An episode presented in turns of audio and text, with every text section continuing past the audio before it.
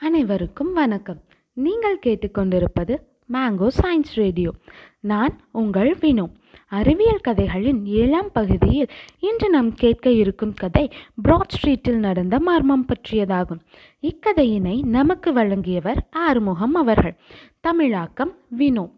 மேலும் இன்று நான் உங்களுடன் ஒரு மகிழ்ச்சிகரமான செய்தியினை பகிர்ந்து கொள்ள விரும்புகிறேன். இதுவரை நாம் அறிவியல் கல்வியாளரான ஒப்ளிச்சந்திரன் அவர்கள் வழங்கிய கதையினையே கேட்டு வந்தோம். இன்றிலிருந்து பல்வேறு அறிவியலாளர்கள் விஞ்ஞானிகள் மற்றும் பல்துறை வல்லுநர்களும் நம்முடன் கதையினை பகிர்ந்து கொள்ளப் போகின்றனர். அவ்வரிசையில் இன்று நம்முடன் கண் கதையினை பகிர்ந்துள்ள ஆறுமுகம் அவர்கள் கணினி அறிவியல் கல்வியாளர் ஆவர். ஆறுமுகம் அவர்கள் வழங்கும் கதைகள் கணினி மற்றும் தொழில்நுட்பம் தொடர்பு உடையனவாக இருக்கும். இக்கதை இதுவரை நீங்கள் கேட்ட கதைகளிலிருந்து சற்று வேறுபட்டிருக்கும். இக்கதை பகுதியினை நீங்கள் விரும்புவீர்கள் என்று நான் நம்புகிறேன். இதற்கு முன்பு ஒபிழிச்சந்திரன் அவர்கள் நமக்கு வழங்கிய முந்தைய கதை முன்னூற்று ஐம்பது வருடங்களுக்கு முந்தைய கொள்ளை நோய் பற்றியதாகும். நுண்ணுயிர்களை முழுமையாக புரிந்து கொள்ள நீண்ட வருடங்கள் எடுத்துக்கொண்டார்கள் என்று அவர் குறிப்பிட்டது. உங்களுக்கு நினைவு இருக்கும் என்று நம்புகிறேன். அப்பொழுது நமக்கு வைரஸ் பரவுவது பற்றிய தெளிவற்ற புரிதலே இருந்தது. அக்காலத்தில் மக்கள் வைரஸ் மாசுபட்ட காற்றின் மூலம் பரவுகிறது என்று நம்பினர். ஆம் நீங்கள் சரியாகத்தான் கேட்டீர்கள். மாசுபட்ட காற்று மூலம் பரவுவதாகவே நம்பினர். இதுவே மியாஸ்மா கோட்பாடாகும். மியாஸ்மா என்றால் கிரேக்க மொழியில் மாசு என்பது பொருளாகும். சவக்குழியில் இருந்து மாசு நிறைந்த காற்று வெளிப்படுவதாகவும் அந்த காற்றை சுவாசிக்கும் மக்களுக்கு நோய் ஏற்பட்டதாகவும் அக்கால மக்கள் நம்பினர். இது மருத்துவத்துறையில் ஒரு கோட்பாடாகவே இருந்தது. ஆயிரத்தி எட்நூத்தி தொண்ணூறில் லூயிஸ் பாஸ்டியர் நுண்ணுயிர்கள் அதாவது மைக்ரோப்ஸ் பற்றி கண்டுபிடிக்கும் வரையில் இக்கோட்பாடு வழக்கத்தில் இருந்தது. ஆனால் இக்கதை லூயிஸ் பாஸ்டியர் பற்றி இல்லை. ஆறுமுகம் வழங்கும் கதை கணினி தொடர்புடையதாக இருக்க வேண்டுமல்லவா? இக்கதை இன்னொரு மனிதரை பற்றியது. அவர் லூயிஸ் பாஸ்டியருக்கு நாற்பது ஆண்டுகளுக்கு முன்பு வாழ்ந்தவர். நாற்பது ஆண்டுகளுக்கு முன்பே நோய்கள் மாசுபட்ட காற்றின் வழியாக பரவவில்லையோ என்று சந்தேகித்தார். ஒருவேளை அது வேறு ஒரு ஊடகத்தின் வாயிலாக பரவுகிறதோ என்று யோசித்தார். கணிதத்தின் மீது அவர் கொண்ட ஆர்வமும் ஈடுபாடும் அவரை அறிவியலின் ஓர் புதிய துறையை உருவாக்க வழிவகுத்தது. அவரே ஜான்ஸ்னோ ஆவார். ஆயிரத்தி எட்நூத்தி பதிமூன்றாம் ஆண்டில் ஜான்ஸ்னோ சிறுவனாக இருந்தபோது இங்கிலாந்தில் உள்ள ஓர் வறுமை மிகுந்த நிலக்கரி சுரங்கத்தின் அருகில் வளர்ந்து வந்தார். அவர் தனது பதினான்காவது வயதில் ஓர் மருத்துவரிடம் பயிற்சியாளராக சேர்ந்தார். அவருக்கு அப்பொழுது தெரியவில்லை. தனது வாழ்நாள் முழுவதும் தன்னை துரத்தும் காலரா என்னும் மாயாவியினை சந்திக்கப் போகிறார் என்று.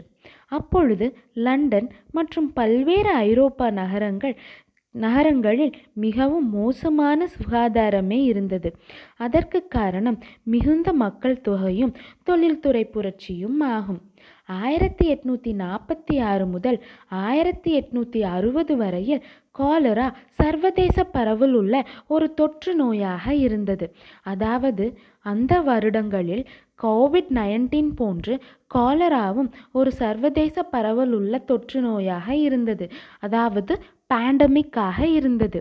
அந்நோய் முதலில் இந்தியாவில் தோன்றி பின்னர் ரஷ்யாவிற்கு பரவியது. அந்நோயினால் பத்து லட்சத்திற்கும் மேலான இறப்புகள் ஏற்பட்டது. லண்டனில் மட்டும் பத்தாயிரம் பேர் இறந்தனர். இங்கிலாந்து முழுக்க இருபத்தி மூன்றாயிரம் இறப்புகள் ஏற்பட்டது.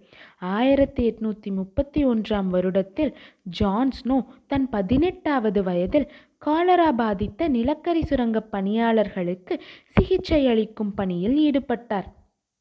நோயாளிகள் மேல் நோயாளிகள் வந்து கொண்டே இருந்தது. அவருக்கு ஒரு கொடுங்கனவாக இருந்தது. இடைவிடாத மரணங்கள் அவரை தூங்க விடாமல் துரத்தியது. அவர் காலராவை பற்றி எப்படியாவது முழுவதுமாக புரிந்து கொண்டு அதனை தீர்த்து கட்ட வேண்டும் என்ற திடத்தினை அவருக்கு அளித்தது. அந்த நோயின் பரவலுக்கும் தண்ணீருக்கும் ஏதோ சம்பந்தம் இருக்கிறது என்ற ஒரு அனுமானம் அவருக்கு இருந்தது. மேலும் மாசுபட்ட காற்றுக்கும் அந்நோய்க்கும் எந்த சம்பந்தமும் இல்லை என்று அவர் நினைத்தார். இந்த அனுமானம் அவர் இதுவரை நடந்த காலரா சம்பந்தமான நிகழ்வுகளை மிக துல்லியமாக ஆவணப்படுத்தியதால் தோன்றியது. இறந்து போன நிலக்கரி சுரங்க பணியாளர்கள் அனைவரும் கல்லறை தோட்டங்களுக்கும் கழிவுநீர் பாதைகளும் மற்றும் சதுப்பு நிலங்களுக்கு நித நிலங்களிலிருந்தும் தள்ளியே வாழ்ந்து வந்தார்கள். அப்படி இருக்க அவர்கள் எப்படி மாசுபட்ட காற்றினை சுவாசித்திருக்க முடியும்? அதன் மூலம் காலரா எப்படி பரவி இருக்க முடியும்? என்று அவர் யோசித்தார். ஆனால் இம்மாதிரி அனுமானங்களுக்கும் கருத்துக்களுக்கும் திண்மையான சான்று தேவைப்பட்டது. அவருடைய தர்க்கம் சரியாக இருந்தாலும் அதனை நிரூபிக்க சான்றுகள் தேவைப்பட்டது. ஆயிரத்தி எட்நூத்தி நாற்பத்தி எட்டாம் வருடத்தில் ஜான் ஸ்னோவின் முப்பத்தி ஐந்தாவது வயதில் காலரா லண்டனை இரண்டாவது முறையாக தாக்கியது. இம்முறை அவருடைய அனுமானமான தண்ணீர்தான் காலராவிற்கு காரணமே தவிர மாசுபட்ட காற்று அல்ல என்று நிரூபிக்க தீர்மானமாக இருந்தார் ஜான்ஸ்னோ அவர் வீதிகளுக்கு சென்று ஒவ்வொரு சான்றுகளையும் ஆவணப்படுத்தினார். ஒவ்வொரு நோயாளி மற்றும் மருத்துவரையும் பேட்டி கண்டார். தண்ணீரை மாசுபடுத்திய மலக்கழிவுகளே இந்த பரவலுக்கு காரணம் என்று ஓர் யூகம் அவருக்கு இருந்தது. அவர் இரண்டு வீதிகளை வைத்து ஓர் கணக்கெடுப்பு நடத்தினார். வீதி ஏவின் கழிவுநீர் ஒரு கிணற்றிற்கு சென்றது. வீதி பியின் கழிவுநீர் மற்றொரு கிணற்றிலிருந்து தள்ளியே சென்றது. எனவே வீதி ஏவில் இருந்த இறப்பு விகிதம் வீதி பியினை விட அதிகமாக இருந்திருக்கும் என்று நம்மால் யூகித்திருக்க முடியும். ஆனால் அசாதாரணமான இக்கருத்திற்கு அசாதாரணமான சாட்சிகள் தேவைப்பட்டது. அவை தன்னுடைய இக்கருத்தினை அதிகாரிகளிடம் விளக்க முயன்றார். ஆனால் அவை அனைத்தும் வீணான முயற்சியாகவே இருந்தது. மியாஸ்மா கோட்பாட்டினை விட மேம்பட்ட விளக்கத்தினை அவர் அளிக்க வேண்டும். அதற்கு இன்னும் நிறைய சான்றுகள் தேவைப்பட்டது. அதிகாரிகள் இம்மனிதர் சொல்வதை கவனிப்பார்களா? தெரியவில்லை. பார்ப்போம். ஆயிரத்தி எட்நூத்தி ஐம்பத்தி நான்காம் வருடத்தில் மூன்றாம் முறையாக காலரா பரவத் தொடங்கும் முன் அவர் முழுமையாக இவ்விஷயத்தை துப்பு துலக்க நினைத்தார். ஆனால் இம்முறை அவரிடம் ஒரு சக்தி வாய்ந்த கருவி இருந்தது. அக்கருவி புள்ளி விவரங்கள் என்று அழைக்கப்படும் ஸ்டாட்டிஸ்டிக்ஸ் ஆகும். ஆம் புள்ளியல் கொண்டு அவர் சீரற்று பரவும் அந்நோயினையும் தண்ணீரையும் தொடர்புபடுத்தும் பொதுத்தன்மைகளை கண்டுபிடிக்க வேண்டியிருந்தது. அவர் லண்டன் மா நகராட்சி பதிவுகளை படித்தபோது அவருக்கு ஓர் முக்கிய துப்பு கிடைத்தது. தேம்ஸ் ஆற்றிலிருந்து தண்ணீரை நகரத்திற்கு பம்ப் செய்து விநியோகிக்கும் இரண்டு நிறுவனங்கள் இருந்தன. அவற்றில் அவற்றில் ஒன்றில் கழிவுநீர் கலந்து இருந்தது. அவர் சோதனை செய்ய அது ஓர் சரியான விஷயமாக அமைந்தது. ஒன்றோடு ஒன்றை ஒப்பிட்டு பார்க்க இரண்டு சோதனைகள். கடின உழைப்பாலும் அங்கும் இங்கும் ஓடி அவர் அனைத்து வீடுகளில் இருந்தும் மாதிரிகளை சேகரித்தார். கழிவுநீர் கலந்திருக்கும் பம்பு மூலம் வரும் தண்ணீரை பயன்படுத்தும் மக்களுக்கே காலரா அதிகமாக வருவது என்பது நிரூபிக்க அவர் எண்ணினார். ஆனால் அனைத்தையும் தொடர்புபடுத்தி பார்ப்பதற்கு முன்பு காலரா மீண்டும் பரவத் தொடங்கியது. செப்டம்பர் மூன்று ஆயிரத்தி எட்நூத்தி எண்பத்தி நாலில் பரவிய காலராவினால் பெரும்பாலும் பிராட் ஸ்ட்ரீட் என்னும் வீதியிலேயே இறப்பு நிகழ்ந்தது. இந்த அளவிற்கு இறப்பு விகிதம் பிளேக் நோய் பரவிய ஆயிரத்தி அறுநூத்தி அறுபத்தைந்து அறுபத்தி ஆறாம் வருடத்திலேயே லண்டனில் ஏற்பட்டது. ஜான்ஸ்னோ ஏன் பிராட் ஸ்ட்ரீட்டில் இறப்பு அதிகம் என்று தெரிந்து கொள்ள அங்கு விரைந்து சென்றார். ஆனால் நிலைமை மிகவும் மோசமாக இருந்தது. அவர் எளிதாக கண்டுகொண்டார். பிராட் ஸ்ட்ரீட் தண்ணீர் பம்பிலேயே கழிவு நீர் கலந்து வருவதுதான் இப்படி நிகழ்கி கழிவுநீர் கலந்து வருவதால் தான் இப்படி நிகழ்கிறது என்பதனை எளிமையாக அறிந்து கொண்டார். ஆனால் அதற்கு தகுந்த சாட்சியங்கள் இல்லாமல் மருத்துவ குழுவினர் குழுவினரை நம்ப வைக்க முடியாது என்பதை அவர் நன்கு அறிந்திருந்தார். ஒவ்வொரு நொடியும் பொன் போன்றது என்பதை அவர் உணர்ந்திருந்தார். ஆனால் ஒவ்வொரு வீட்டு கதவினையும் தட்டும் போதே அவர் உணர்ந்தார். வீடுகள் காலியாக இருந்தன. ஒன்று மக்கள் இறந்து போயிருந்தனர் அல்லது வீட்டை விட்டு ஓடிப் போயிருந்தனர். அவர் சோர்ந்து போயிருந்த பொழுது அவருக்கு ஓர் யுரேகா தருணம் ஏற்பட்டது.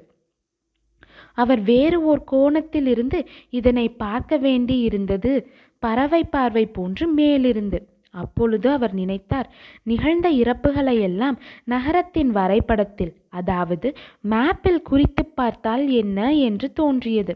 இது ஒரு சாதாரண யுக்தி அல்ல ஒரு பெரும் புரட்சியினை உண்டு செய்ய போகிறும் யோசனையாகும். அவர் உடனடியாக இறந்தவர்களின் விவரங்களையும் அவர்கள் வீட்டு முகவரிகளையும் வாங்கிக் கொண்டு அதை வரைபடத்தில் குறிக்கத் தொடங்கினார். அப்படி குறிக்கும் பொழுது ஒரு பாங்கு தோன்றத் தொடங்கியது. பிராட் ஸ்ட்ரீட் தண்ணீர் பம்பின் அருகிலேயே நிறைய இறப்புகள் நேர்ந்திருந்தது.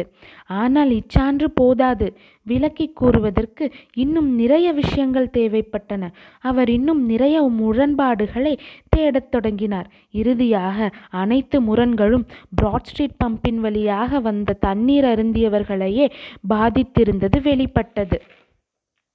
இதை கண்டவுடன் அடுத்த நாற்பத்தி எட்டு மணி நேரத்திற்குள் அனைத்து ஆதாரங்கள் வரைபடங்கள் மற்றும் ஆய்வுகளை எடுத்துக்கொண்டு மருத்துவ சபையிடம் பேசினார்.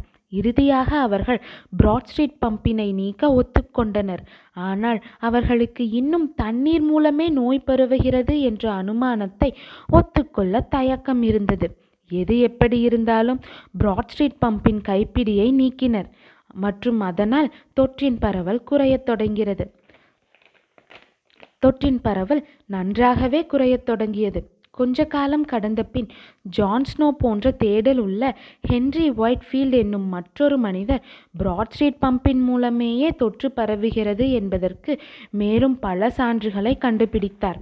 கண்டிப்பாக ஜான் ஸ்னோயின் தண்ணீர் பம்பு பற்றிய இரண்டு நிறுவனங்களின் ஆய்வே அவருக்கு புரிதலை தந்தது. ஆனால் துரதிர்ஷ்டவசமாக அவருடைய அனுமானம் உண்மை என்று நிரூபிக்கப்பட்டதை அறியாமலேயே அவர் தனது நாற்பத்தி ஐந்தாவது வயதில் உயிரிழந்தார். இருந்தும் இவ்விஷயத்தில் அவர் பங்களிப்பு வீண் போகவில்லை. அறிவியலில் எதுவுமே வீண் போவதில்லை. ஜான்ஸ்னோ இப்பொழுது தொற்று நோயியல் அதாவது எபிடமியாலஜியின் இந்நிறுவனர்களில் ஒருவராக கருதப்படுகிறார். ஸ்னோவின் கணித சான்றுகளே காலரா தண்ணீரில் பரவும் ஒரு நோய் என்று கண்டறிய பயன்பட்டது. இது தொற்று நோயியலில் ஓர் சிறந்த தருணமாகும். மேலும் ஒரு நோயினை புரிந்து கொள்ள கணிதத்தை பயன்படுத்துவது மருத்துவத்தை மேம்படுத்தவும் பல லட்ச உயிர்களை காப்பாற்றவும் உதவுகிறது. சரி இப்பொழுது எதற்காக இக்கதை? கோவிட் நைன்டீன் பரவும் இச்சமயத்தில் எல்லா செய்தி ஊடகங்களும் பல புள்ளி விபரங்களையும் வரைபடங்களையும் வைத்து தொற்று பரவுகளை வி விளக்குகிறார்கள் அல்லவா? அதன் ஆரம்ப புள்ளி ஜான்ஸ்னோவே ஆவார். அவரின் பங்களிப்புக்கு நாம் அனைவரும் அவருக்கு நன்றி கூற வேண்டும். அவருடைய துல்லியமான கணிப்பே கணித முறைகளில் தரவு சேகரிப்பு பகுப்பாய்வு மற்றும் தரவு காட்சிப்படுத்துதலே இப்பொழுது தரவு அறிவியல் அதாவது டேட்டா சயின்ஸ் என்று அறியப்படுகிறது. அறிவியல் என்பது உண்மை நிகழ்வுகளின் தொகுப்பு அல்ல. அறிவியல் உண்மைகளை கண்டுபிடிக்க உதவும் வழியாகும். மேலும் அது எளிதான வழியல்ல மிகவும் கடினமானதாகும். சோதனைகள் மூலம் உண்மைகளை கண்டுபிடிக்கும் வழிமுறையே அறிவியலாகும். அந்த உண்மைகள் பொதுவானதாக மாற்ற அனைத்து நிரூபணங்களையும் கண்காணித்து சரியான உண்மையை வெளிக்கொண கொண்டு வர அறிவியல் உதவுகிறது. நீங்கள் அனைவரும் இக்கதையினை விரும்பியிருப்பீர்கள் என்று நம்புகிறேன். இக்கதையினை நமக்கு வழங்கிய ஆறுமுகம் அவர்களுக்கு நாம் நமது நன்றியினை தெரிவித்துக் கொள்ளலாம். நீங்கள் அறிவியல் ஆர்வலராக இருந்தால் மற்றும் எங்களுடன் உங்கள் கதையினையும் நீங்கள் பகிர விரும்பினால் நீங்கள் வாட்ஸ்அப் மூலம் எங்களை தொடர்பு கொள்ள வேண்டிய எண் ஒன்பது ஒன்பது ஐந்து இரண்டு இரண்டு நான்கு மூன்று ஐந்து நான்கு ஒன்று. நன்றி வணக்கம். அனைவரும் வீட்டிலேயே இருங்கள். தனித்திருங்கள் விழித்திருங்கள் விலகியே இருங்கள்.